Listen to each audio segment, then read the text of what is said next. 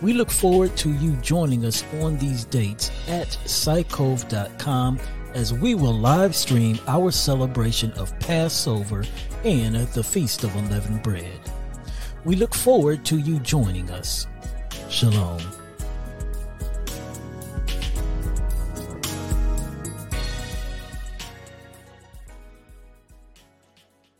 We at the Science of the Covenant would like to invite you to celebrate the Spring Biblical Feast with us, beginning with Passover on April the 16th at 1 p.m. Then come celebrate the beginning of Feast of Unleavened Bread on April the 17th at 7 p.m. and the close of the Feast of Unleavened Bread on April the 23rd at 1 p.m. We look forward to you joining us on these dates at psycove.com as we will live stream our celebration of Passover and the Feast of Unleavened Bread. We look forward to you joining us. Shalom.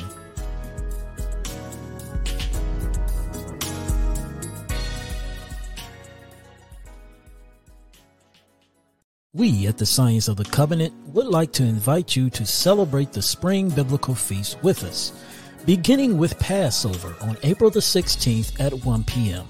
Then come celebrate the beginning of Feast of Unleavened Bread on April the 17th at 7 p.m. and the close of the Feast of Unleavened Bread on April the 23rd at 1 p.m. We look forward to you joining us on these dates at psycove.com as we will live stream our celebration of Passover and the Feast of Unleavened Bread. We look forward to you joining us. Shalom.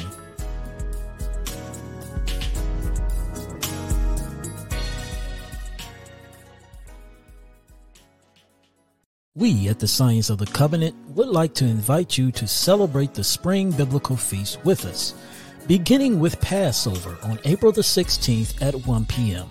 Then come celebrate the beginning of Feast of Unleavened Bread on April the 17th at 7 p.m. and the close of the Feast of Unleavened Bread on April the 23rd at 1 p.m. We look forward to you joining us on these dates at psycove.com as we will live stream our celebration of Passover and the Feast of Unleavened Bread. We look forward to you joining us. Shalom.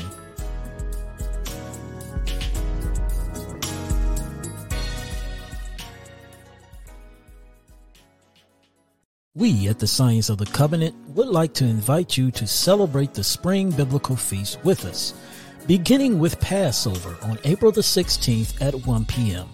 Then come celebrate the beginning of Feast of Unleavened Bread on April the 17th at 7 p.m. and the close of the Feast of Unleavened Bread on April the 23rd at 1 p.m. We look forward to you joining us on these dates at psycove.com as we will live stream our celebration of Passover and the Feast of Unleavened Bread. We look forward to you joining us. Shalom.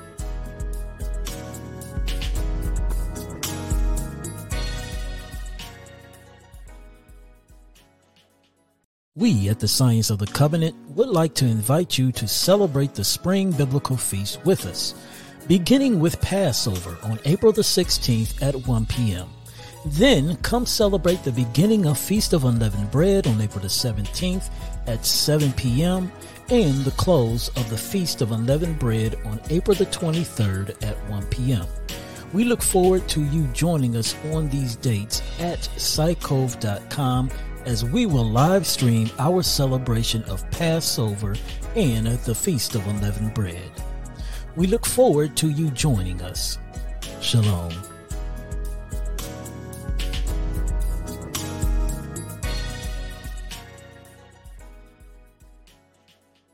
We at the Science of the Covenant would like to invite you to celebrate the Spring Biblical Feast with us, beginning with Passover on April the 16th at 1 p.m.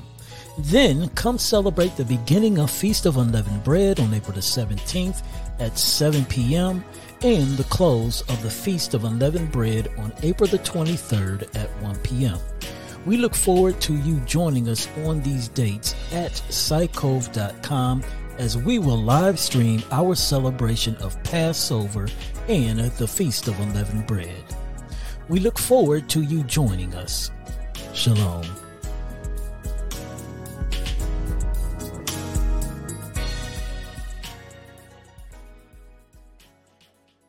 We at the Science of the Covenant would like to invite you to celebrate the Spring Biblical Feast with us, beginning with Passover on April the 16th at 1 p.m.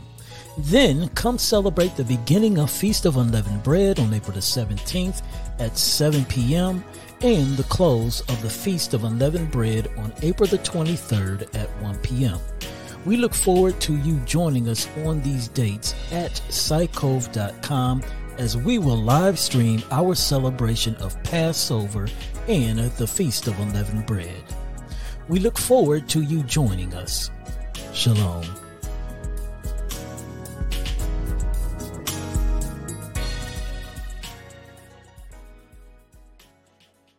We at the Science of the Covenant would like to invite you to celebrate the Spring Biblical Feast with us, beginning with Passover on April the 16th at 1 p.m. Then come celebrate the beginning of Feast of Unleavened Bread on April the 17th at 7 p.m. and the close of the Feast of Unleavened Bread on April the 23rd at 1 p.m. We look forward to you joining us on these dates at psycove.com as we will live stream our celebration of Passover and the Feast of Unleavened Bread. We look forward to you joining us. Shalom.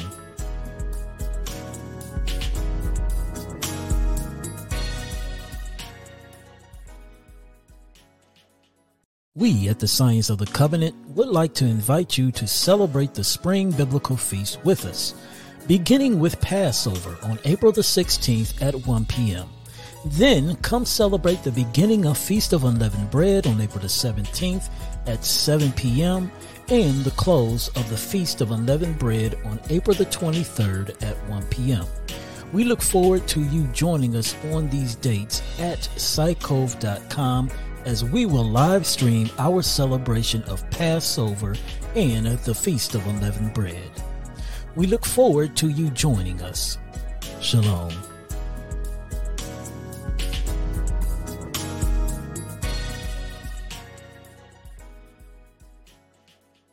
We at the Science of the Covenant would like to invite you to celebrate the Spring Biblical Feast with us, beginning with Passover on April the 16th at 1 p.m.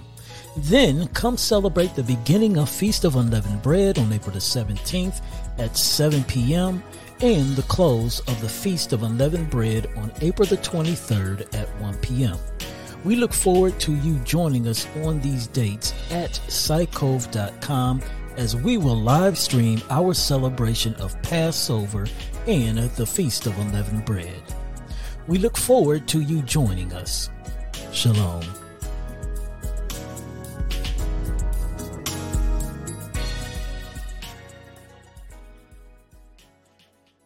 We at the Science of the Covenant would like to invite you to celebrate the Spring Biblical Feast with us, beginning with Passover on April the 16th at 1 p.m.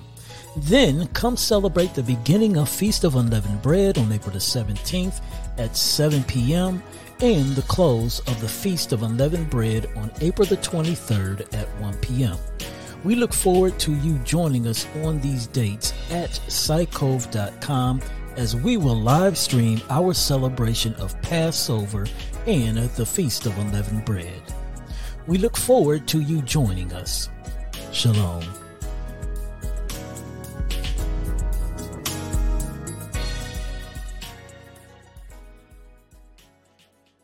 We at the Science of the Covenant would like to invite you to celebrate the Spring Biblical Feast with us, beginning with Passover on April the 16th at 1 p.m. Then come celebrate the beginning of Feast of Unleavened Bread on April the 17th at 7 p.m. and the close of the Feast of Unleavened Bread on April the 23rd at 1 p.m. We look forward to you joining us on these dates at psycove.com as we will live stream our celebration of Passover and the Feast of Unleavened Bread.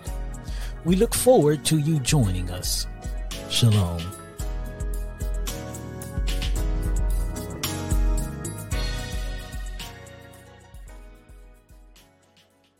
We at the Science of the Covenant would like to invite you to celebrate the Spring Biblical Feast with us, beginning with Passover on April the 16th at 1 p.m. Then come celebrate the beginning of Feast of Unleavened Bread on April the 17th at 7 p.m. and the close of the Feast of Unleavened Bread on April the 23rd at 1 p.m. We look forward to you joining us on these dates at psycove.com as we will live stream our celebration of Passover and the Feast of Unleavened Bread. We look forward to you joining us. Shalom.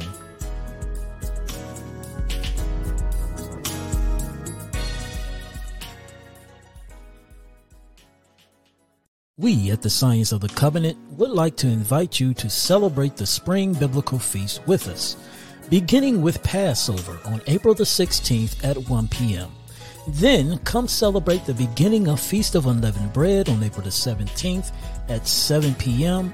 and the close of the Feast of Unleavened Bread on April the 23rd at 1 p.m. We look forward to you joining us on these dates at psycove.com as we will live stream our celebration of Passover and the Feast of Unleavened Bread. We look forward to you joining us. Shalom.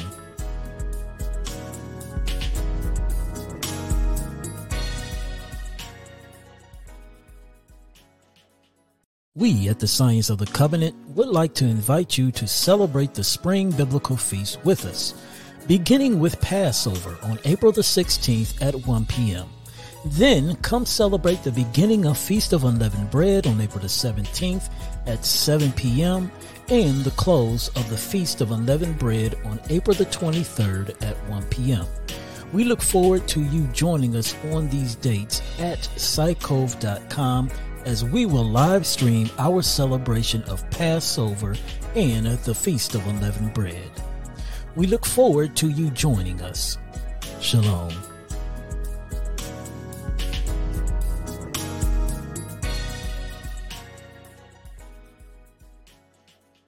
We at the Science of the Covenant would like to invite you to celebrate the Spring Biblical Feast with us, beginning with Passover on April the 16th at 1 p.m.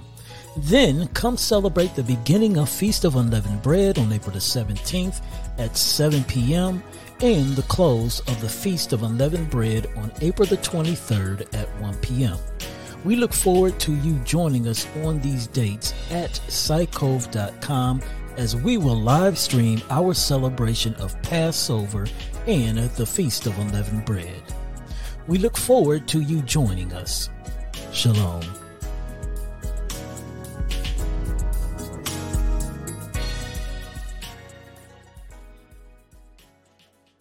We at the Science of the Covenant would like to invite you to celebrate the Spring Biblical Feast with us, beginning with Passover on April the 16th at 1 p.m. Then come celebrate the beginning of Feast of Unleavened Bread on April the 17th at 7 p.m. and the close of the Feast of Unleavened Bread on April the 23rd at 1 p.m. We look forward to you joining us on these dates at psycove.com as we will live stream our celebration of Passover and the Feast of Unleavened Bread. We look forward to you joining us. Shalom.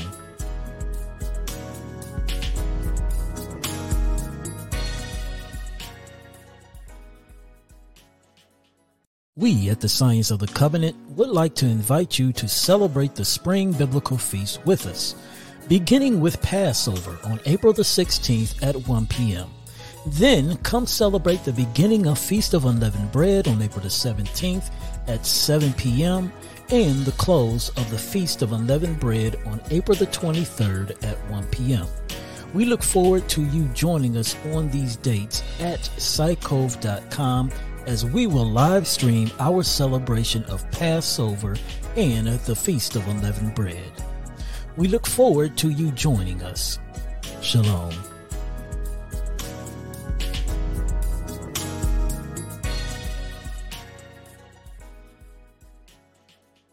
We at the Science of the Covenant would like to invite you to celebrate the Spring Biblical Feast with us, beginning with Passover on April the 16th at 1 p.m. Then come celebrate the beginning of Feast of Unleavened Bread on April the 17th at 7 p.m.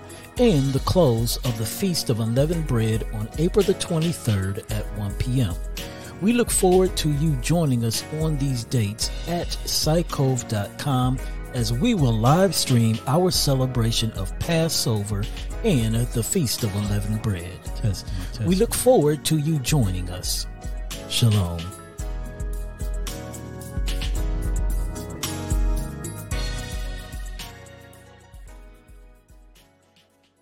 We at the Science of the Covenant would like to invite you to celebrate the Spring Biblical Feast with us, beginning with Passover on April the 16th at 1 p.m.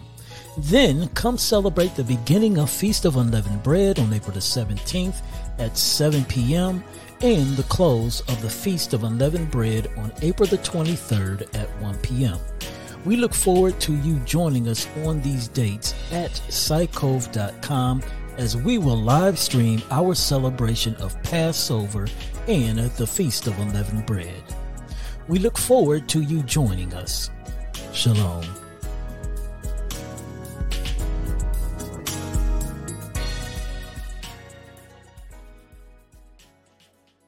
We at the Science of the Covenant would like to invite you to celebrate the Spring Biblical Feast with us, beginning with Passover on April the 16th at 1 p.m.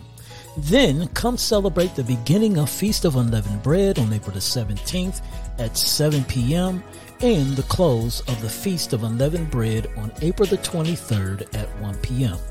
We look forward to you joining us on these dates at psycove.com as we will live stream our celebration of Passover and the Feast of Unleavened Bread. We look forward to you joining us. Shalom.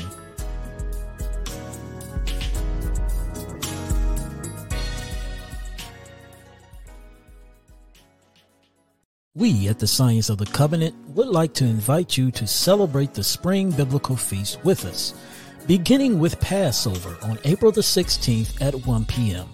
Then come celebrate the beginning of Feast of Unleavened Bread on April the 17th at 7 p.m. and the close of the Feast of Unleavened Bread on April the 23rd at 1 p.m.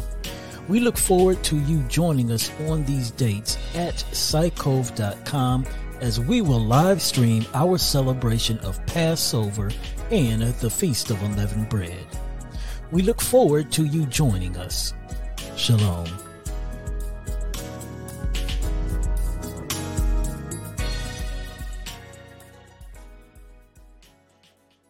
We at the Science of the Covenant would like to invite you to celebrate the Spring Biblical Feast with us, beginning with Passover on April the 16th at 1 p.m. Then come celebrate the beginning of Feast of Unleavened Bread on April the 17th at 7 p.m. and the close of the Feast of Unleavened Bread on April the 23rd at 1 p.m. We look forward to you joining us on these dates at psycove.com as we will live stream our celebration of Passover and the Feast of Unleavened Bread. We look forward to you joining us. Shalom.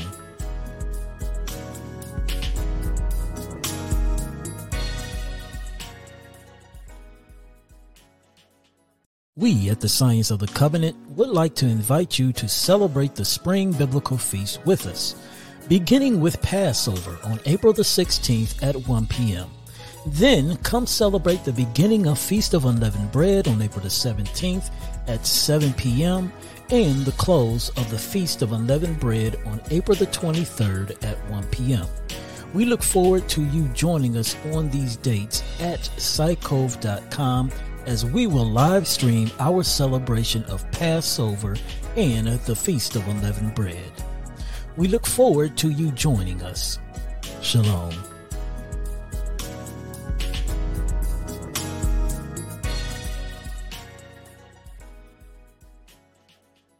We at the Science of the Covenant would like to invite you to celebrate the Spring Biblical Feast with us, beginning with Passover on April the 16th at 1 p.m. Then come celebrate the beginning of Feast of Unleavened Bread on April the 17th at 7 p.m. and the close of the Feast of Unleavened Bread on April the 23rd at 1 p.m. We look forward to you joining us on these dates at psycove.com as we will live stream our celebration of Passover and the Feast of Unleavened Bread. We look forward to you joining us. Shalom.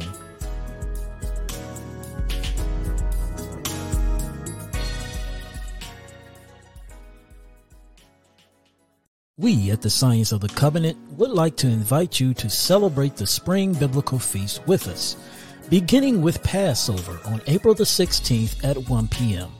Then come celebrate the beginning of Feast of Unleavened Bread on April the 17th at 7 p.m. and the close of the Feast of Unleavened Bread on April the 23rd at 1 p.m.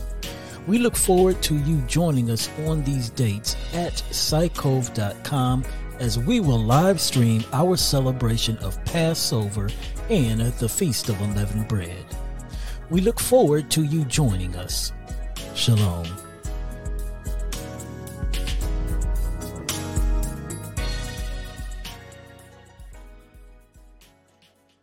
We at the Science of the Covenant would like to invite you to celebrate the Spring Biblical Feast with us, beginning with Passover on April the 16th at 1 p.m. Then come celebrate the beginning of Feast of Unleavened Bread on April the 17th at 7 p.m. and the close of the Feast of Unleavened Bread on April the 23rd at 1 p.m. We look forward to you joining us on these dates at psycove.com as we will live stream our celebration of Passover and the Feast of Unleavened Bread.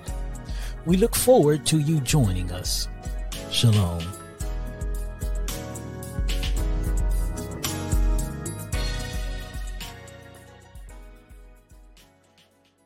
We at the Science of the Covenant would like to invite you to celebrate the Spring Biblical Feast with us, beginning with Passover on April the 16th at 1 p.m. Then come celebrate the beginning of Feast of Unleavened Bread on April the 17th at 7 p.m. and the close of the Feast of Unleavened Bread on April the 23rd at 1 p.m. We look forward to you joining us on these dates at psycove.com as we will live stream our celebration of Passover and the Feast of Unleavened Bread. We look forward to you joining us. Shalom.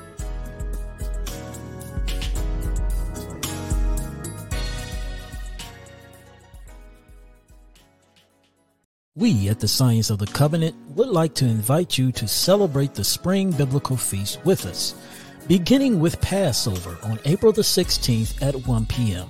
Then come celebrate the beginning of Feast of Unleavened Bread on April the 17th at 7 p.m. and the close of the Feast of Unleavened Bread on April the 23rd at 1 p.m. We look forward to you joining us on these dates at psycove.com as we will live stream our celebration of Passover and the Feast of Unleavened Bread. We look forward to you joining us. Shalom.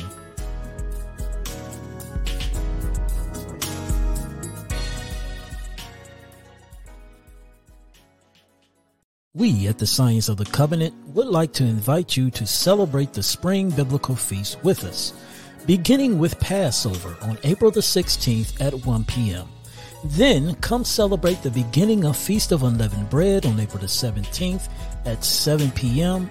and the close of the Feast of Unleavened Bread on April the 23rd at 1 p.m. We look forward to you joining us on these dates at psycove.com as we will live stream our celebration of Passover and the Feast of Unleavened Bread. We look forward to you joining us. Shalom.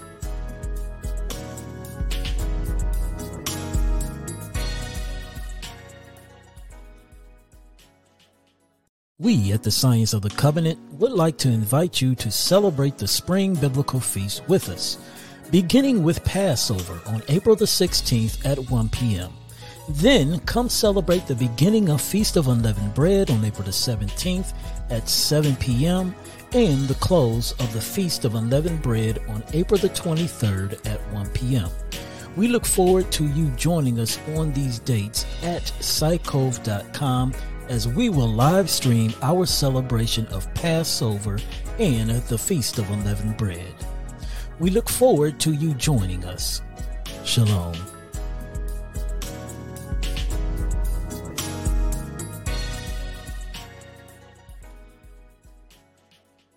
We at the Science of the Covenant would like to invite you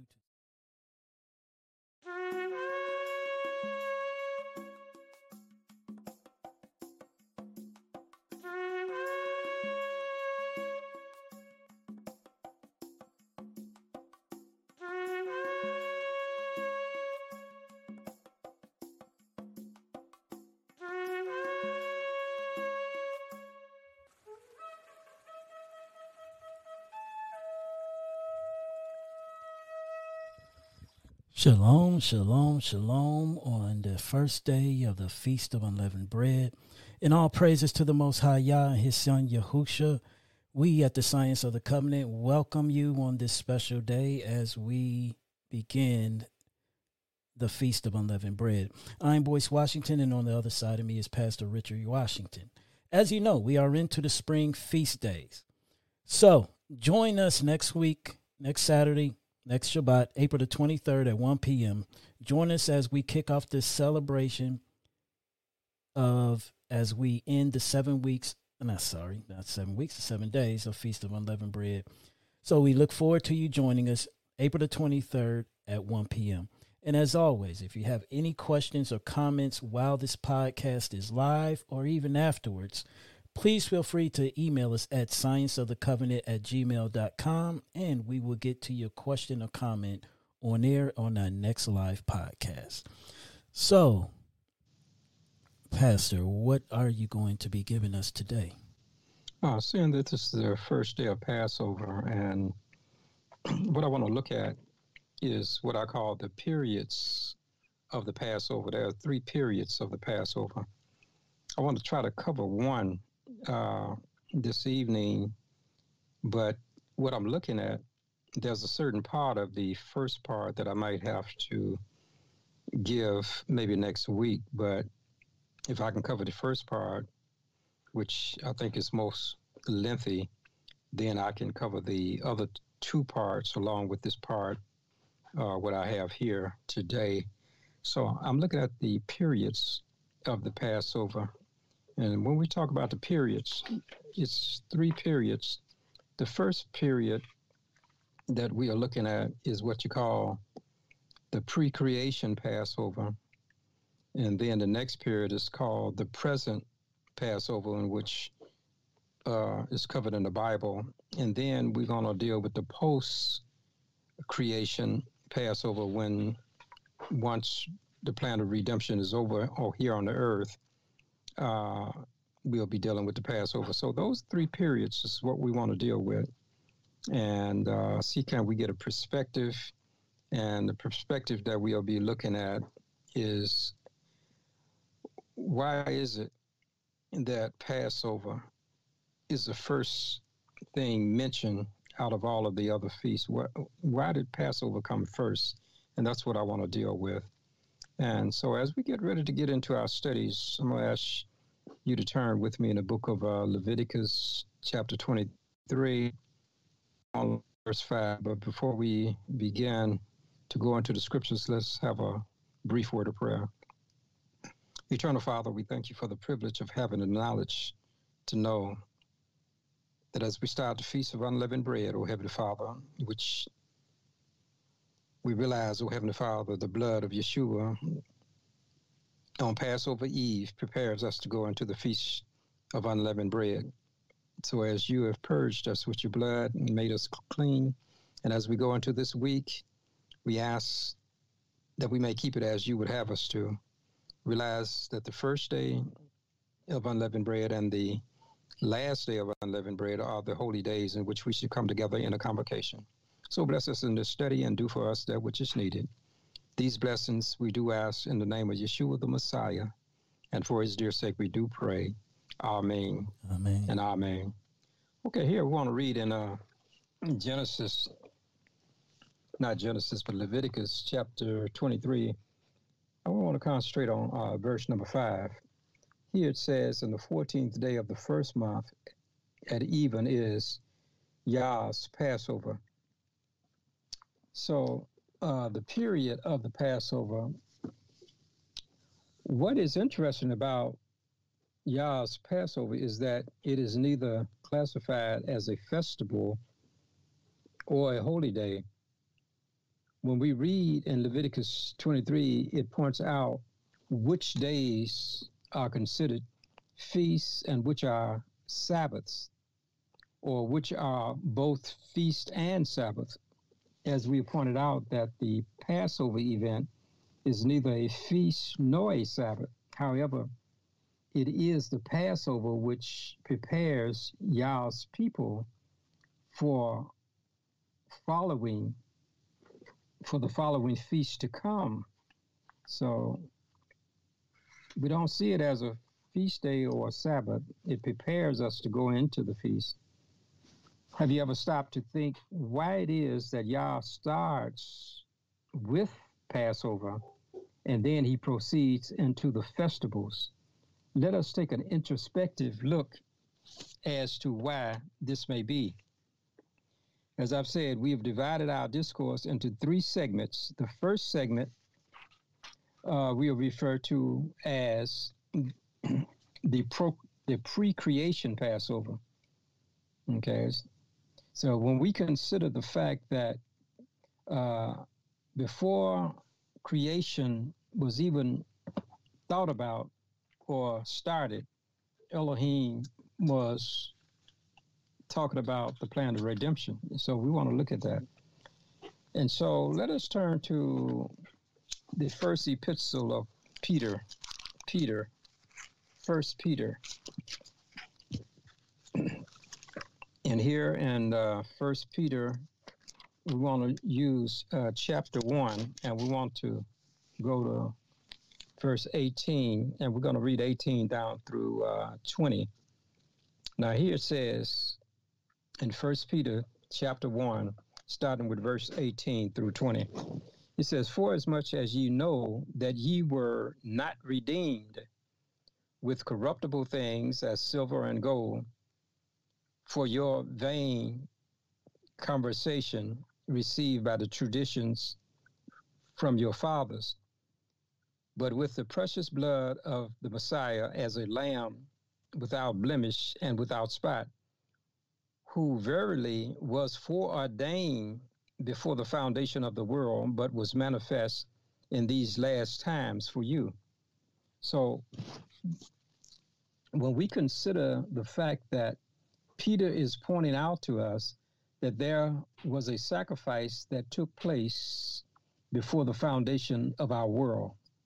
Moreover, he says of this sacrifice that it was foreordained. Now, this word ordained comes from the Greek word progen, progeno, it, it is spelled, uh, well, it's pronounced progen nosco, proginosko, and that's spelled P R O G I N O S K O, proginosko. Now, the root word of proginosko is progen, P R O G I N, progen. Now, this word progen is a root word of progen, no, proginosko.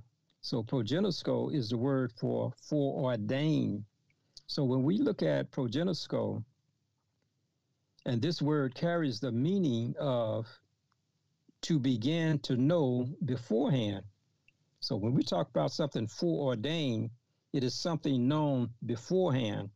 And so what we're looking at, even beforehand or before the foundation of this world was starting to be created, there was something that Elohim knew which began to be known beforehand, before the creation. So when we look at progen or proginosko, we're looking at foreordained, something that was known before the creation of the world. Now, before Yeshua, our lamb, was slain on the tree, it was known that he would, before he would be slain before ever the foundation of the world was laid. It is as if Yah stood outside of time, and in doing so, he put in place the sacrificial system prior to the creation of this world. So when he thought about making this world, he first thought about salvation first.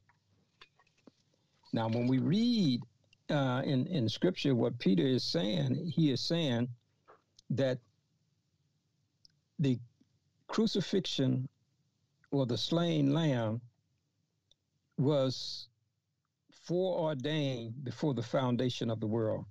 So when he talks about that we would not redeem with silver and gold, but with the precious blood of the lamb without blemish and without spot, he's referring to Yeshua. And he said this took place before the foundation of the world. It was foreordained. So in the opening chapters of John's gospel, he speaks concerning the word. Okay. Now, now, what we're looking at is that when we consider uh, what Peter is saying, he talks about the foundation of the world. Okay. Now, in looking at something that was ordained before the foundation of the world, then we have to go back in we have to go back in history uh, back past what we would call the creation. Because before the creation was here, all of this took place. Now, what we want to do is to look at another text. And in this other text, what we want to look at is is found in let me see. We want to look at First Peter, I think we're still in First Peter, uh, and in First Peter, uh, let me see. All right. Okay, in First First Peter, it, it speaks about. Uh, he said, "For in verse twenty, foreordained before the foundation of the world." All right. Now, with that in mind, that we see something that's taking place before the world, before the world was. And so, with that in mind, we want to turn to another text in Second Peter this time. In Second Peter. Second Peter, what we want to look at is the first chapter. In the first chapter in First Peter, we want to look at verse 19, 1 Peter chapter 1 and verse 19. Now, notice what, what this says. It said, We have also a more sure word of prophecy, whereunto ye do well that ye take heed, as a light that shineth in a dark place until the day dawn and the day star arise in your hearts knowing this first that no prophecy of the scripture is of any private interpretation. He said, For the prophecy came not in old time by the will of man, but holy men of Elohim spake as they were moved by the Holy Spirit.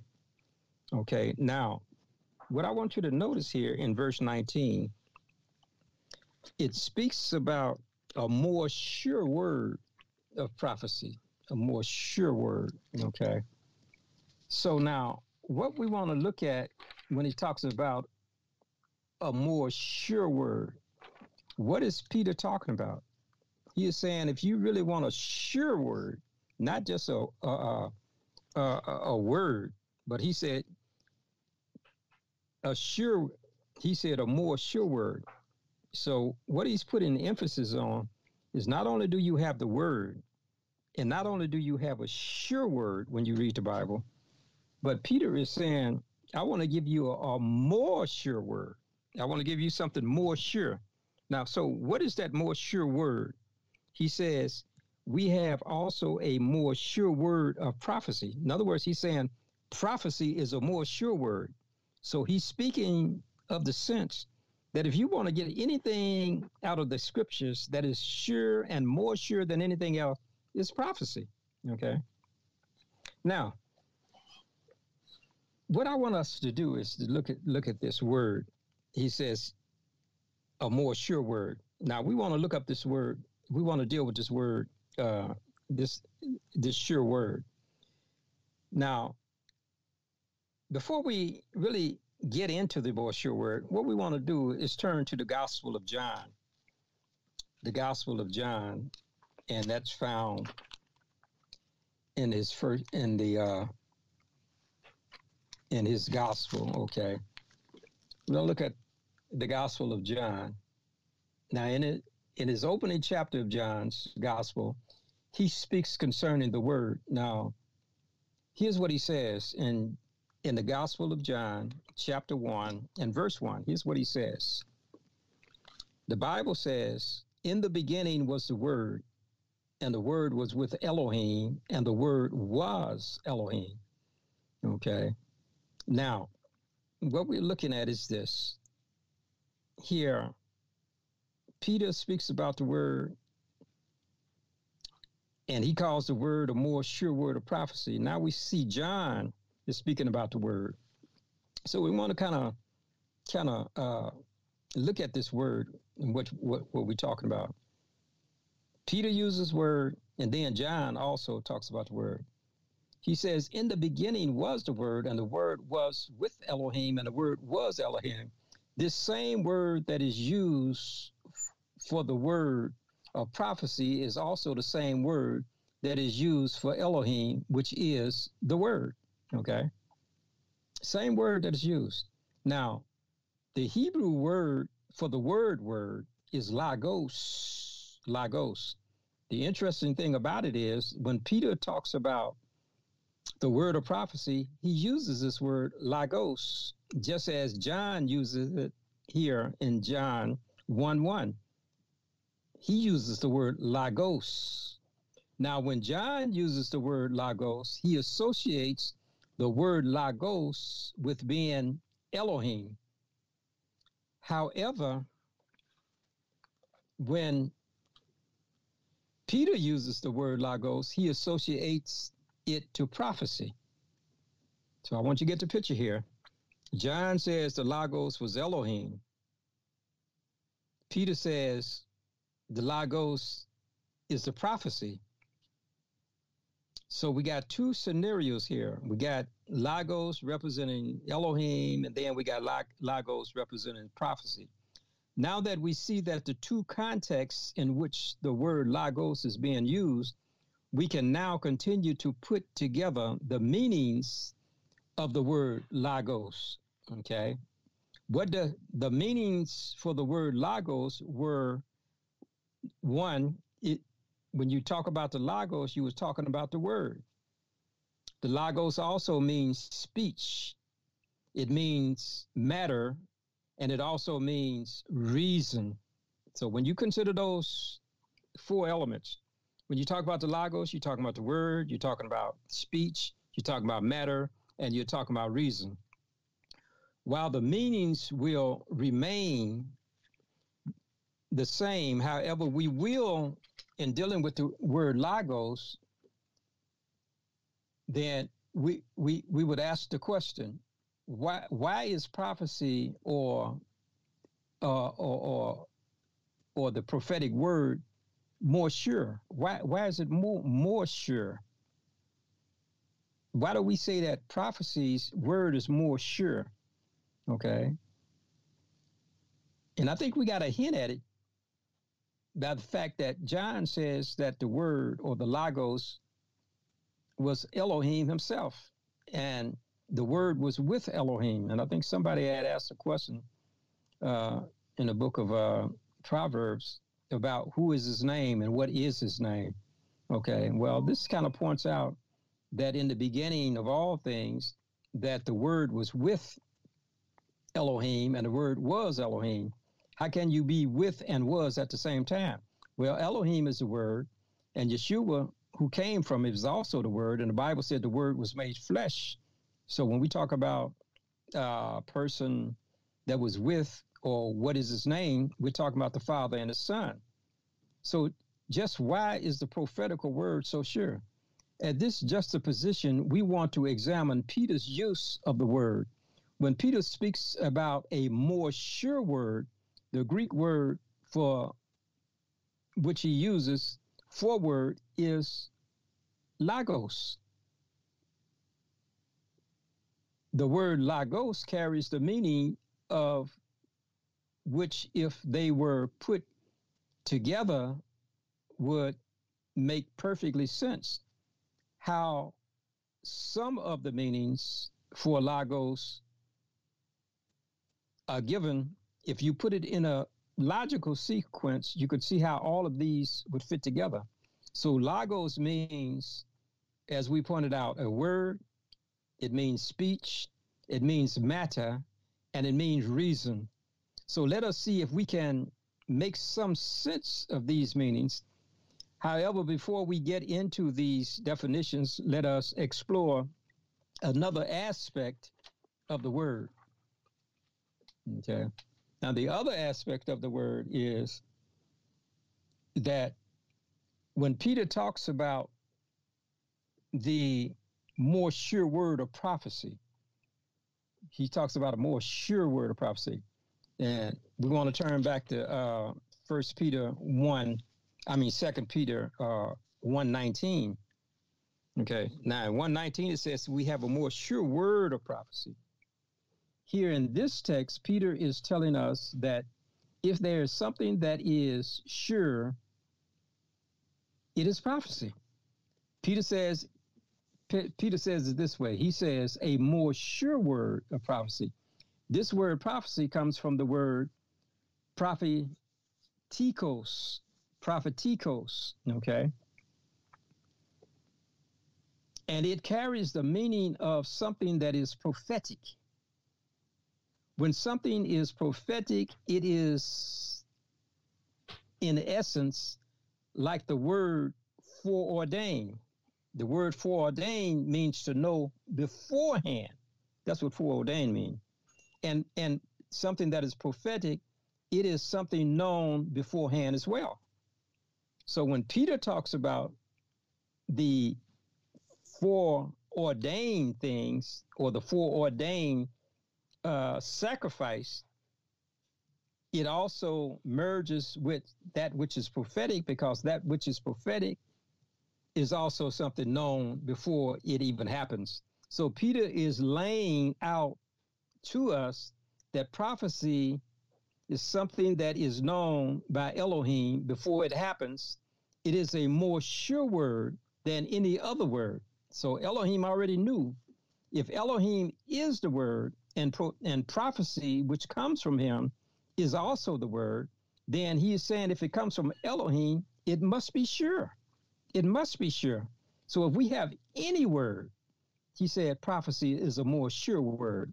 So if prophecy is a more sure word, then when we arrange the sequence of the meanings of the word uh, uh, uh, uh, uh, Logos, uh, we're going to see how logically it fits in, and we'll use the following order. Now, we already stated what what uh, what Logos means. It means a word. It means a speech. It means matter, and it means reasons. But now, here's what we're going to do. We're going to take all four of those meanings of logos and we're going to rearrange the words. And the way that we're going to rearrange them is this. When we look at the, the four meanings, the first meaning that we want to put for logos is reason. The second word or meaning for logos is word. The third for logos is speech.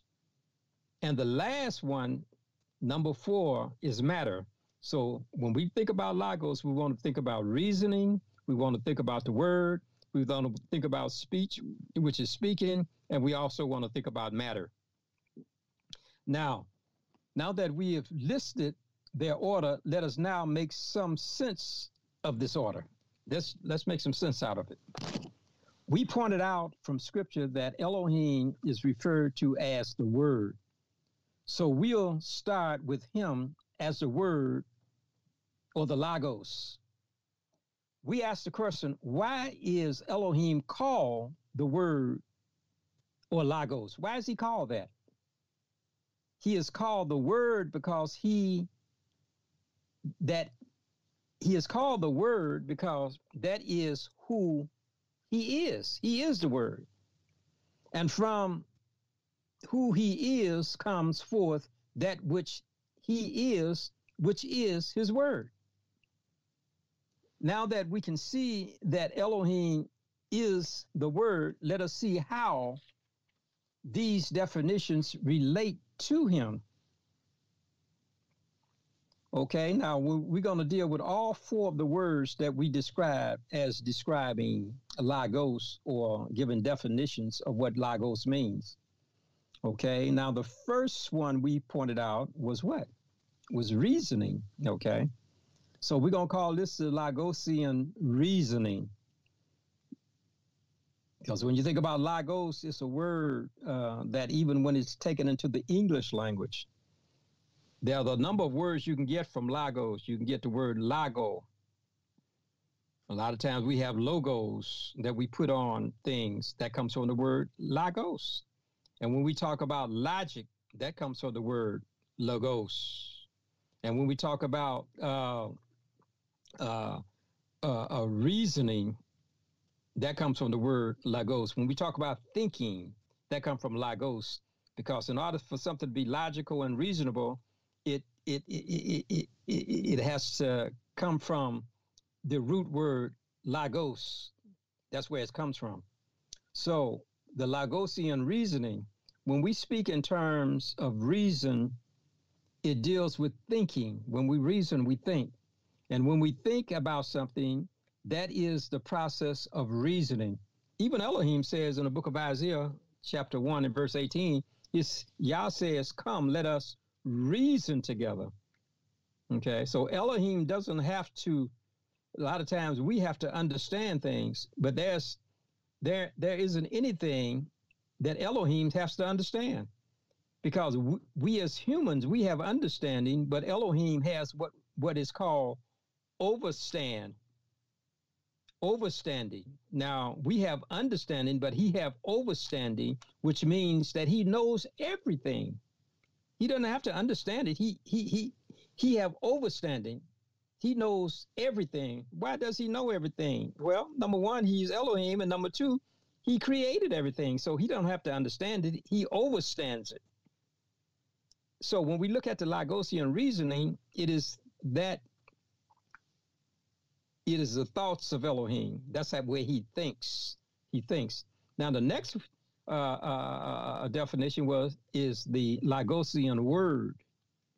The Logosian word. Now, when we talk about when we speak in terms of a word, it has to do with our our conception or thoughts or imaginations.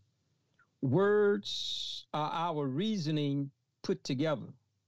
So when we reason, we start putting words together to make sense of our thinking.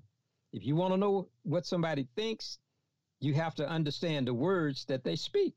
So when Elohim reasons, then he put his reasons into words. Okay, so we have the Logosian reasoning and we have the Logosian word. Okay, so words are the thoughts, and then we have the Logosian speech. Okay, when we speak in terms of speech, it has to do with communicating words. Speech is our words put together to make sense of our words. That's what speech is. All right. So when we have the reasoning, and the reasoning is put together into words, and the words is put together into speech to communicate, then we come to the Logosian matter when we speak in terms of matter, it has to do with our speech, talk, and verbalizing what type of matter it is that is spoken of. So when we talk about matter, we're talking about that which is spoken of. Okay, so with these uh, definitions, let us go further. Now let us apply these words and their definitions to Elohim. In the creation of the world, Elohim first used reason to determine what it was that he wanted. So let's turn to Genesis. Genesis chapter 1. Okay, because we're trying to trace down the word and how it is being used in those four instances. Okay. Now, here in Genesis, here, what we see here, starting with verse 2, the Bible says, And the earth was without form and void, and darkness was upon the face of the deep. And the spirit of Elohim moved upon the face of the waters. And Elohim said, Let there be light, and there was light. Okay, now we're looking at a process here. We're looking at a process. All right. So when we look at uh, when we speak in turn, when we uh, apply these definitions to Elohim, what do we have? Well, we're going to look at all four of these uh, words as they re- relate to Him. So, in the creation of this world, Elohim first reasoned to determine what it was that he wanted. Okay, so he didn't just pop up and say, let there be light. He thought about it first. Okay. He reasoned what what would need to be first. He reasoned it out. So after reasoning it out, he puts his reasoning into words. He put his reason into words. Once having put his reasoning into words, he spoke them into existence. Now, once having spoken his words into existence, matter formulated into whatever it was that he spoke. So, in other words, what we are saying here in the creation, he first thought about or reasoned about the creation, which means he thought about the creation. Once he thought about the creation, then he used words in his mind to describe his thoughts. And once he used the words to describe his thoughts, then he spoke. And then once he spoke, then things in matter formulated what he wanted that was in his mind. So when he said, when the Bible says, and Elohim said, that's him speaking. And once he spoke, he spoke what was in his mind. What was in his mind? He had reason that he wanted light. And so the word light was in his mind. So when he spoke, the light came into being. And when the light came into being, then that was the actualization of the matter in which he wanted. So everything he said was a word. That's why they call him the word. So when he had the creation, everything in creation had a name. And so when he had that name in his mind, that was encapsulated in a word, then when he spoke the word, then the word brought into existence what he wants. Consequently, we have what we have is Elohim reasons, Elohim puts his reasoning into words, and Elohim puts his words into speech. Then Elohim's speech arranges and organizes matter into whatever it is that he desires. That's what the word is. Now, just as true as Elohim brought all things into existence by his word, even so will he bring into existence his prophetic word. Let us see how Yah's word comes to us. Let us see how his word comes to us. Okay. Let us see how Yah's words comes to us. And we pointed out that Elohim first reasons. Second, he puts his reason into words. Third, he speaks his words. And fourth, his speech transforms matter into whatever he wants it to be. Now, in conjunction with Elohim's reasoning, word, speech, and matter, how does he bring all bring about in the material world that which is in his mind? In other words, when we look at the material man, how does his thoughts about how he want the material world to be, how does he transfer his thoughts into physical realities? See? How does he do this? Now, let us turn back to Gen. Well, if you don't already have it, let us look at back in Genesis chapter uh, chapter two. I mean not chapter two, but chapter one and verse two. We want to see how it is that in the mind of Elohim, he takes his thoughts and he transfers it into creation. He'll think about a tree, and the next thing you see in the physical world, you see a tree. He thinks about an animal, and the next thing you see, there's an animal. He thinks about a man, and then the next thing we see is a man. So let's let's look at that. We want to look at this process. Okay, let us now take uh, uh, uh, Genesis chapter one and verse two. Here's what it says. It said, "And the earth was without form and void, and darkness was upon the face of the deep, and the spirit or the ruach Elohim moved upon the face of the waters." So now, here's what I want want us to understand. Here's what I want to understand: is that when we have when, when, when, when we have the reason, we have the word, and we have the speech and the matter. Okay. So when we have the reason, the word, the speech, and the matter, how does that get into the creation of this world? How does it get here?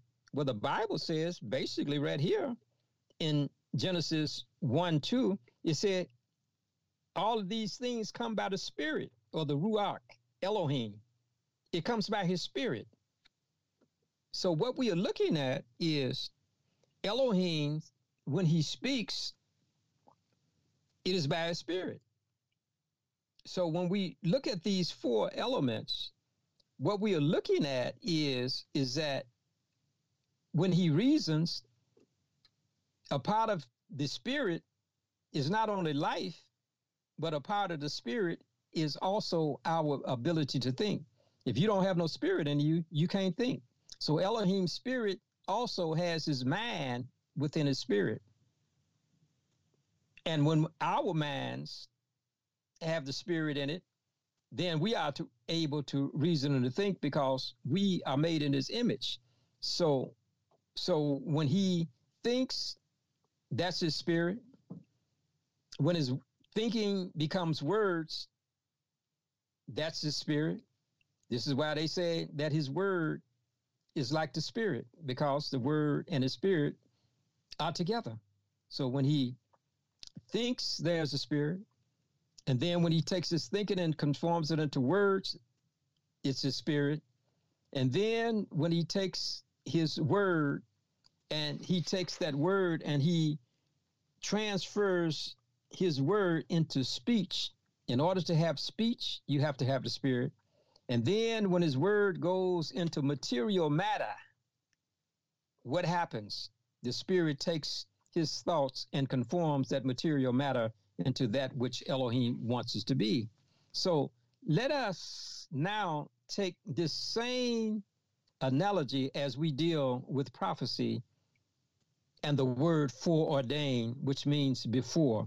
We will look at the protocol as to how Yah's prophecy comes to us. Okay. Now I want us to turn into Second Peter, in the book or the epistle of Second Peter. Here in Second Peter, we want to look at uh, chapter one, Second Peter, and we want to look at chapter one, and we want to look at verse twenty-one. Okay. In other words, we saw how creation came into existence. Now we want to see uh, this of how Elohim translate or communicates to us his prophecy. Okay. Now here in Second Peter, chapter one and verse twenty-one, the last verse of the first chapter of Second Peter, it says, "For the prophecy came not in old time by the will of man." In other words, he's saying man had nothing, man didn't have anything to do with prophecy. Yeah, he didn't have anything to do with it. He said, but a holy man of Elohim spake as they were moved by the Holy Spirit. So it stands to us that when Elohim had a prophet, uh, a prophet, the prophet didn't have to go to another man to get this. It said that this the Spirit or the Holy Ghost or the Holy Spirit, the Ruach Hakodesh, it moved upon men and they spoke what Elohim wanted them to speak. It's by the Spirit. So Elohim reasons, word, speech, which transforms matter into that which is in his mind. In prophecy, we have a similar process at work. So let's we saw how creation worked. And what we saw was that the reasons was made into words, and the words was made into speech, and speech got into matter through the power of the Holy Spirit, and it brought into existence in this world what was in the mind of Elohim. So we want to see how that works in prophecy. In prophecy, we have a similar process at work. When we talk about prophecy, why do we call it prophecy? Because prophecy comes from a prophet. That's where prophecy comes from, for a prophet. So how does the prophet get their prophecies? How do they get it? Peter tells us it is by Elohim speaking to them. Let us see how this process works. Elohim's man is in his spirit. Therefore, if a prophet is one who speaks for Elohim, then the prophet who speaks for Elohim must have in his mind what Elohim has in his mind. So, in other words, what we are saying that in order for a prophet to speak, the mind of Elohim must be transferred to the mind of the prophet. And so, how does Elohim's mind get transferred into the prophet's mind? That's what we want to see. Now, in Elohim's mind is his reasoning and his word. In order for his reasoning and his words to be proclaimed by his prophet, he must put his reasoning and word in the prophet's mind. How does he do that? He does it by his spirit. His spirit gets in touch with the prophet's spirit and puts in the prophet's mind what is in Elohim's mind, and under the inspiration of the of Elohim's spirit, the prophet speaks Yah's message. Consequently, if Yah's spirit directs his prophets to speak the mind of Yah, then if the prophet says that Yeshua, his son, was slain before the foundation of the world, it would mean that it was the prophets who are telling us is that before making a plan of creation, his first, he first makes a plan of salvation. So we see, even before there was any thought of creation, he made a plan of salvation. If it is true that Yah's mind was on salvation before the foundation of this world, this would mean he had a plan of redemption in place prior to man transgressing his covenant. This plan of redemption involved the covenant of blood when we consider this covenant of blood, it would be logical that when Yah and his son put this covenant together, it contained what was needed in order to save the human family should they sin. What we want to reason, what we want to uh, reason out is what such a covenant, what such a covenant would contain. So we're gonna stop here, and then uh, when we get to the other part of our discourse, we'll we'll find out what this blood covenant contained. But what I'm trying to lay the foundation for is that why did Passover?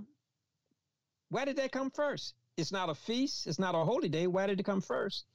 Because the prophet says the reason why it's coming first is because it was prophesied that before the creation came, that Elohim wanted to first make a plan of salvation, that if the family the human family sin, he had a way of saving them. And once he got that in place, he could go ahead on and make the creation, but he could know that the beings that he made, that if they sinned, they had a way back to him. So he thought enough of the plan of salvation to put in place, first of all, the redemption of mankind.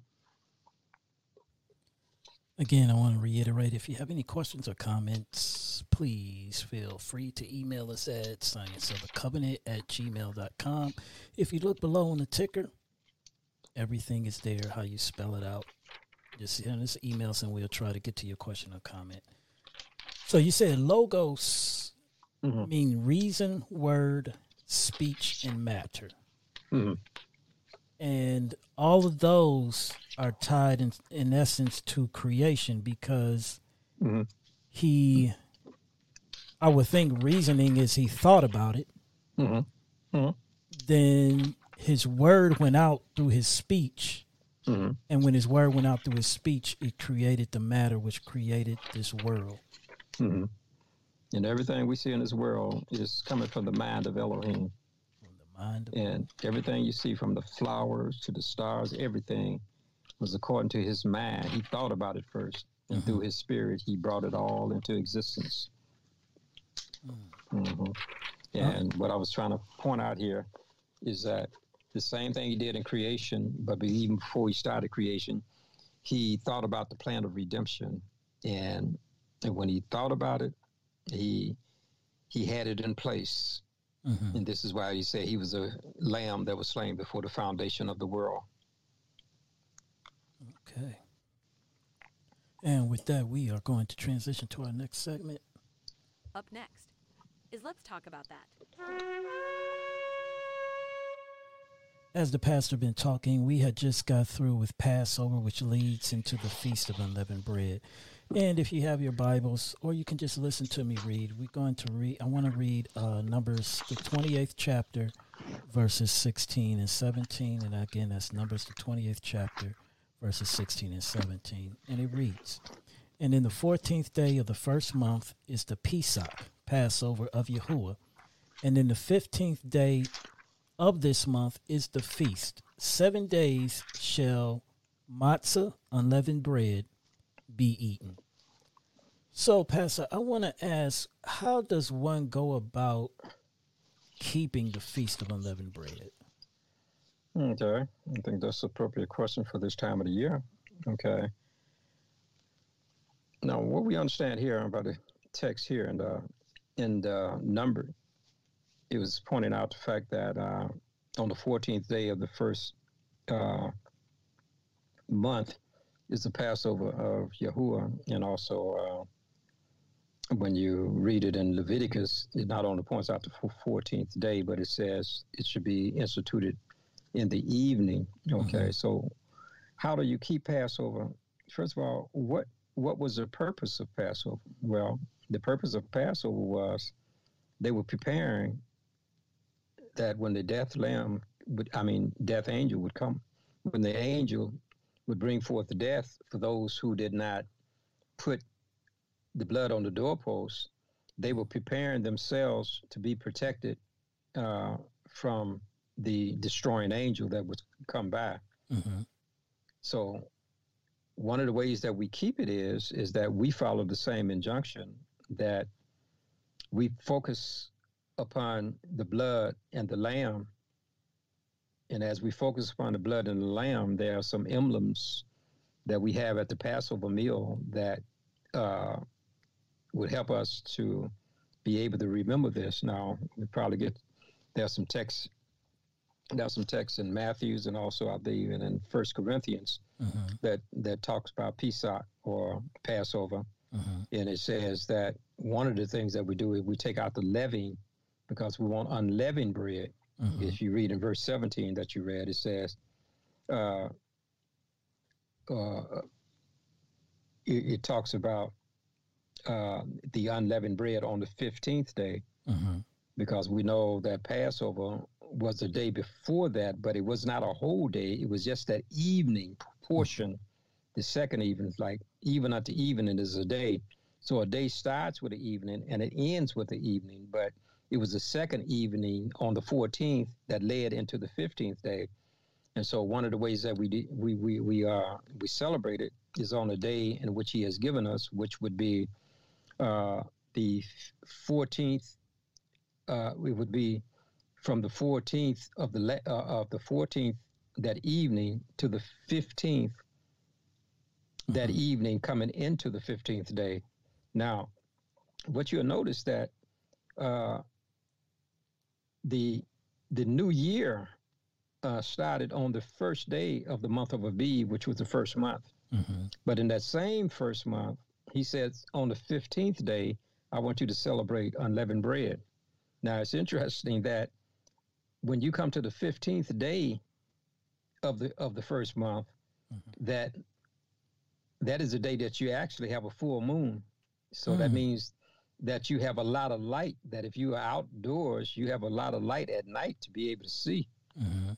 Okay, so one of the ways that we uh, we celebrate it is on the on the fifteenth day, and what are they celebrating? Well, actually, when you celebrate unleavened bread, it's sort of like a memorial service, a memorial.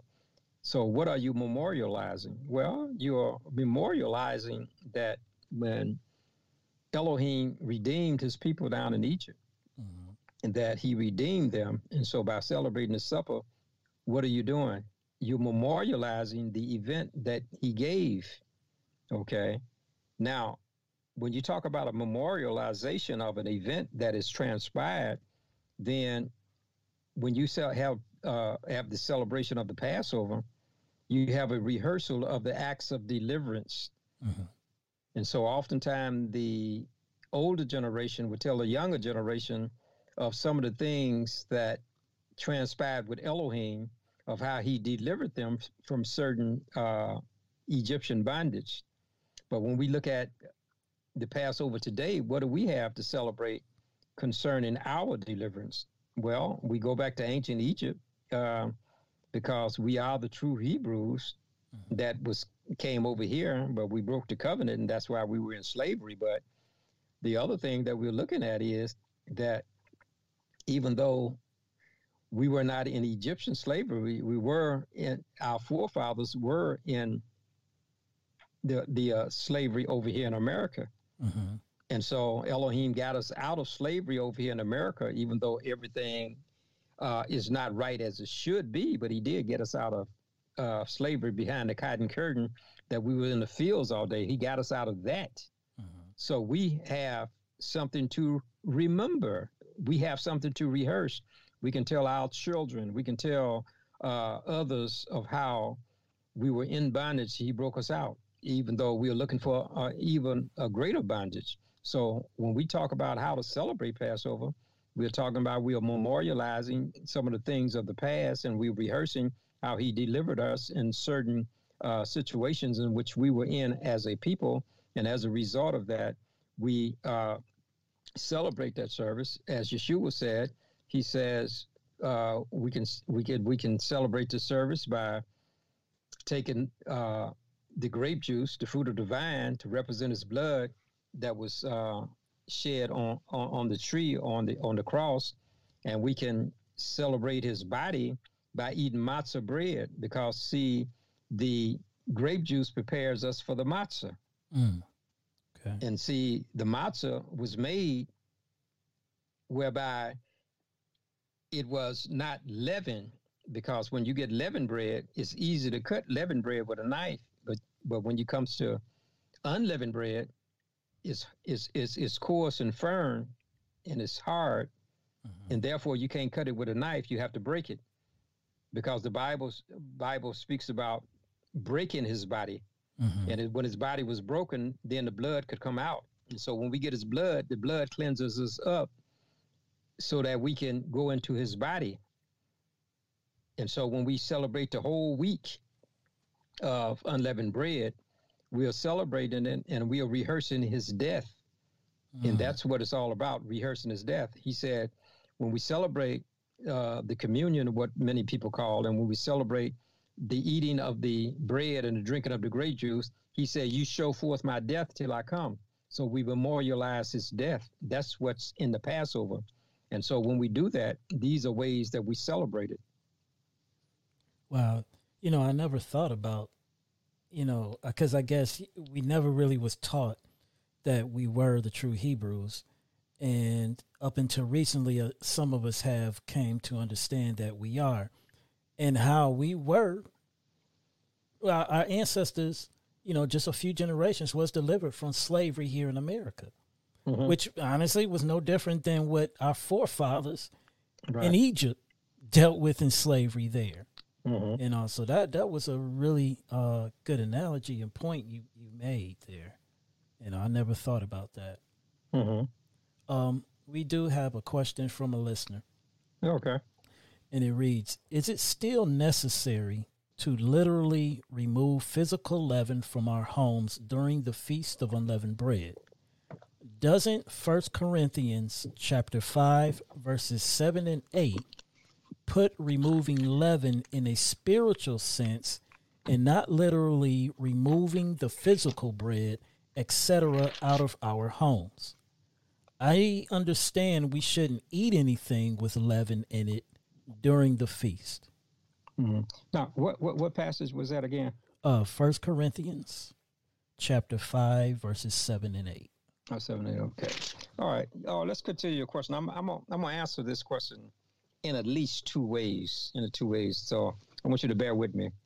Uh, now, there there are some school of thoughts that uh, the question that is being asked, they take the, they take the stance that um, you don't really have to remove it from your house as mo- long as you remove it from you know your your life. Okay, all right? mm-hmm. And I know I know uh, feast keepers uh, who keep Passover, and I know one situation that one person in the in, in, in the household believes you got to remove all of the leaven, and another who in the same household don't believe in removing all, all, all of the leaven from the house.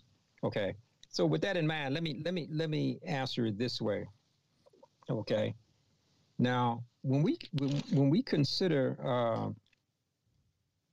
putting away the leaven from the house, what we are looking at is that we have been admonished to take the leaven out of the house. Mm-hmm. Now, now when we look at that, now let me see. That was let me see. That was First Corinthians what? Uh, chapter five. In verses eight and what? Seven and eight. Okay, let me get that. Seven, eight. All right, let's look at that. He says, Purge out therefore the old leaven that ye may be a new lump as ye are unleavened, for even the Messiah, our Passover, is sacrificed for us. Therefore, let us keep the feast not with old leaven, neither with the leaven of malice and wickedness, but with unleavened bread of sincerity and truth. Okay, now what Paul what, what Paul is addressing to the Corinthians here is he's he's he has put the leaven in somewhat of a what I would say a spiritual sense and he is saying that we need to take out the old leaven now. What is the old leaven? Okay, well, we can say the old leaven. The old leaven is is, that yeast, and the yeast that represents sin. Mm-hmm. Okay, now here's what we want to look at. Now, when he speaks in terms of the new uh, lump, is he a, even though it's spiritual? Okay, mm-hmm. are we saying he's talking about the individual or is he talking about the house? Okay. Mm. Now, I think right offhand, we can say he's talking about the individual. Mm-hmm. So when he says, uh, purge out, therefore, the old leaven, is he saying purge it out of your home or purge it out of your house or purge it out of uh, out, out of you? Uh, we know who he's talking to, but these two verses are not really addressing whether he's talking about the house or the person. He's saying purge out. In other words, wherever the leaven is, he's saying purge out. Mm-hmm. Okay, now I want you to watch this now. Now, we're going to look at it from two aspects, I said, two aspects. Now, the first aspect we're going to look at it is we're going to look at it from the aspect of, of, a, of a house. Okay. Uh-huh. Now, if Paul is saying, therefore, purge out the leaven from a house, what, what is he saying? Okay. Now, I'm going to take you back to the sanctuary, too. We don't need to turn to the scriptures, but I think I can explain it. When we look at the uh, sanctuary that Moses built, okay, he had a sanctuary tabernacle, and then around the sanctuary tabernacle, he had a fence. And we understand that the fence that was around the tabernacle, it was made out of white linen, okay? And then when you look at the common priests that worked in the sanctuary, they had linen garments that they wore to do the work around the sanctuary. So now the point that I'm trying to point out that if Paul is talking about the house, then the reason why you take leaven out of your house and out of your pantry and out of your, you know, maybe your medicine cabinet and all of that is because Elohim is not just desirous of us being holy, but he wants our environment to be holy. So if there's any leaven in an environment, then that needs to come out because the, the environment that we are in reflects us. So when Satan was put out of heaven, Elohim was saying, not only will he not contaminate the angels, but he won't even contaminate our environment. So he put the priests in a holy environment, and that's why he had the linen fence all around around there. Okay. All right, now let me go to the second reason, and then we're gonna then we're gonna uh, kind of pull these pull it together. The second reason is this: if he's talking about taking leaven out of our house, out, out of our out of our person as an individual, then he is saying to us, I want you to be holy. Because in another passage, I think in, in Corinthians, I think it's the sixth chapter, he says, Know ye not that your bodies are the temple of Elohim or the temple of the Messiah, and the Holy Spirit wants to dwell in you. So if Paul is talking about taking or purging the leaven out of us as Elohim's sanctuary, then he is saying, I want you to be pure, not necessarily the environment, but I want you to be pure because we do live in a sinful world, but we can be pure. So he said, I want to take it out. Now, what what is this leaven? Well, the leaven can be one or two things. Leaven can be sin that need to be taken out to life. And then when Yeshua was talking to his disciples one time, he told them, he says, uh, uh, beware of the leaven of the Pharisees. Okay. He said, beware of the leaven of the Pharisees. And they thought he was talking about bread because they didn't bring bread. But then the Bible says that when they really understood what he's saying, he was saying not the leaven that is in literal bread, but he's saying take out the leaven of the Pharisees which is the doctrine. You see, a lot of the false doctrine that the Pharisees was teaching, that Elohim says that when you get the leaven out of your life, you got to get that false doctrine. Now, what is some of the false doctrine? Well, some of the false doctrine is is is that if we keep an Easter, Christmas, and all of this, that's leaven. We have to get that out of our lives. Just like a lot of people want to keep Passover and Easter together. I don't even if Easter fell on a day of Passover uh, uh, of unleavened bread, which today we don't we don't deal with no Easter. Why? Because that's leaven. That's false doctrine. So the leaven of the Pharisees was false doctrine. And then he says again, he says, beware of the leaven of uh who was it? Pharaoh, not Pharaoh, but uh uh in the New Testament when when when when they had uh Herod he said, Beware of the leaven of Herod. Now, what is the leaven of Herod? Well, when Yeshua was on earth, he called he called Herod. He said, "Tell that fox that I'm coming." In other words, a fox is kind of sly, it's cunning. So when he talks about the leaven of, of Herod, Herod was in the government, and so the le- the leaven of Herod, who was in the government, is that there's a lot of corruption going on in the government. And a lot of people, they head and heels over what the government says. Even though the government is, is, is going against Elohim's word, a lot of people would take the government and put it over Elohim's word. And so when you talk about the leaven, you're not only talking about sin and you're not only talking about false doctrine, but we got to get a lot of this government out of our our, our our, our system and put Elohim over the government, not the government over him. And when we do that, we get to leaven out of our lives individually. Now, let me put put let, let me put the two together now.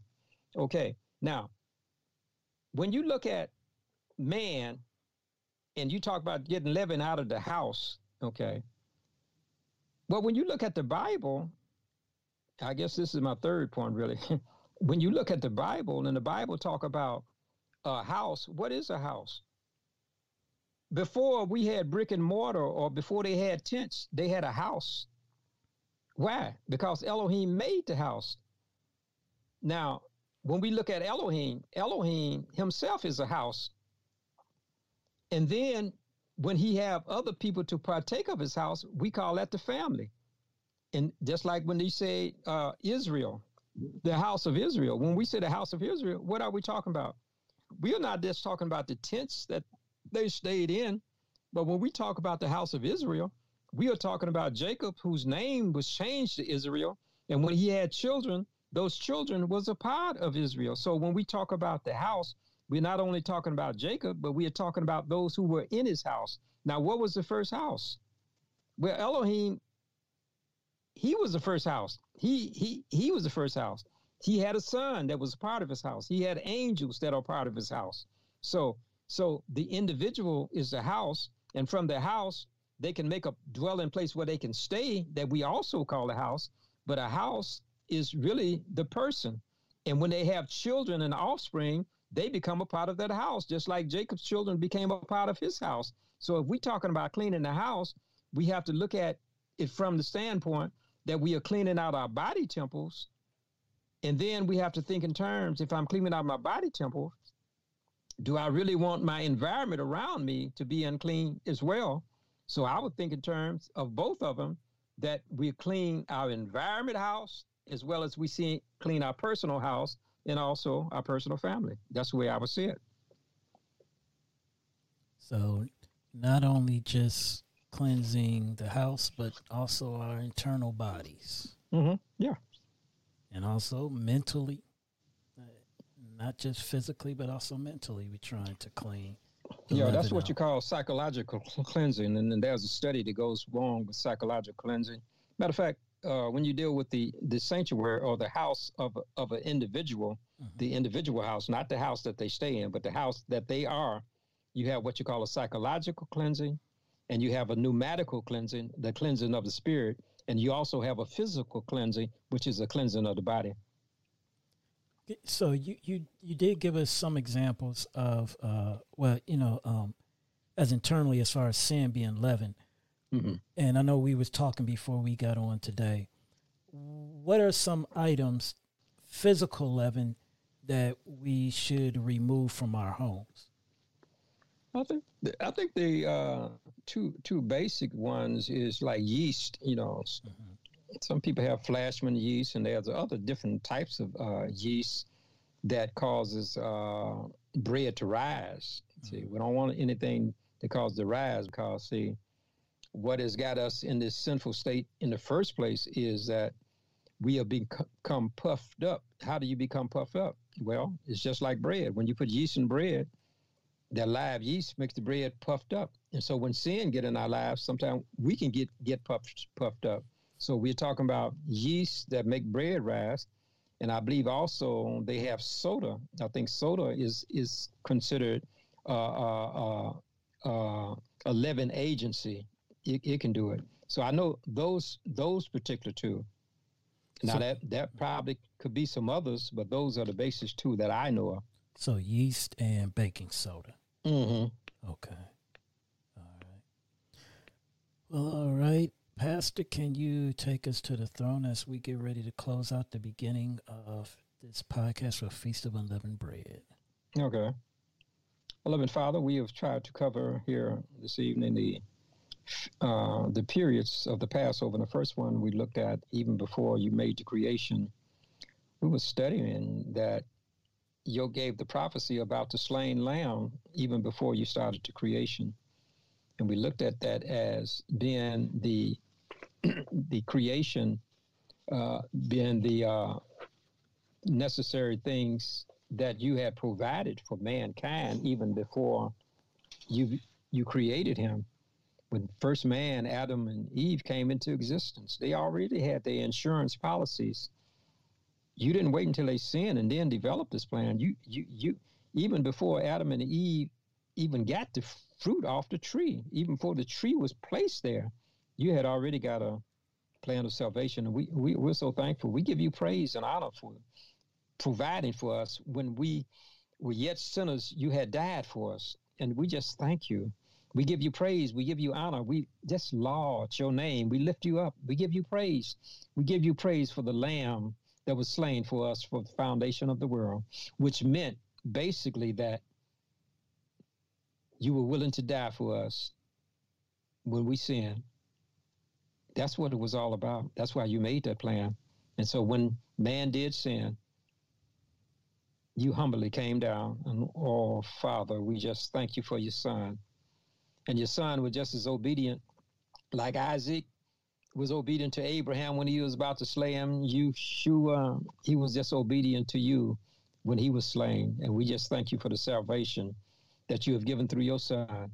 And we give your name the praise the honor and the glory continue to be with us that we make treasure Passover because it prepares us for all of the feasts that you have given.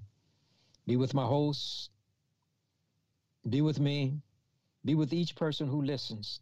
And as we go through this Passover week, may we get the blood in our lives that is needed to carry, carry us the rest of the year.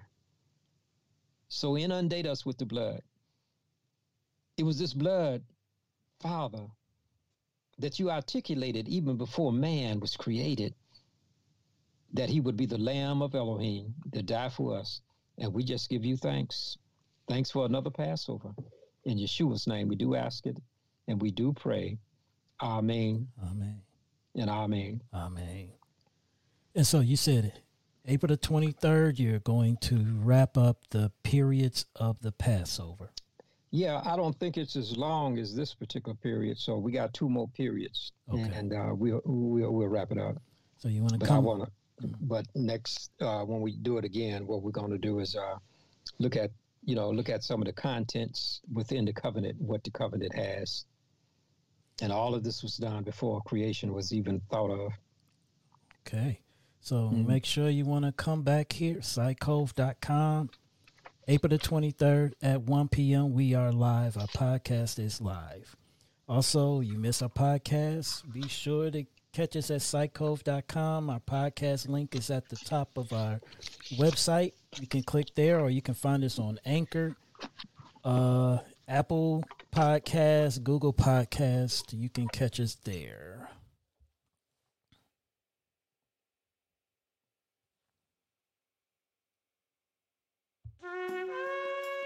That is our podcast for this week. If you have any questions or comments, please feel free to email us at scienceofthecovenant at gmail.com.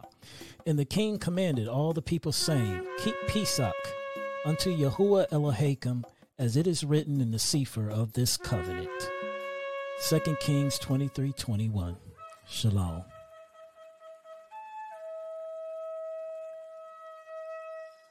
We at the Science of the Covenant would like to invite you to celebrate the Spring Biblical Feast with us, beginning with Passover on April the 16th at 1 p.m. Then come celebrate the beginning of Feast of Unleavened Bread on April the 17th at 7 p.m. and the close of the Feast of Unleavened Bread on April the 23rd at 1 p.m. We look forward to you joining us on these dates at scicove.com as we will live stream our celebration of Passover and the Feast of Unleavened Bread. We look forward to you joining us. Shalom.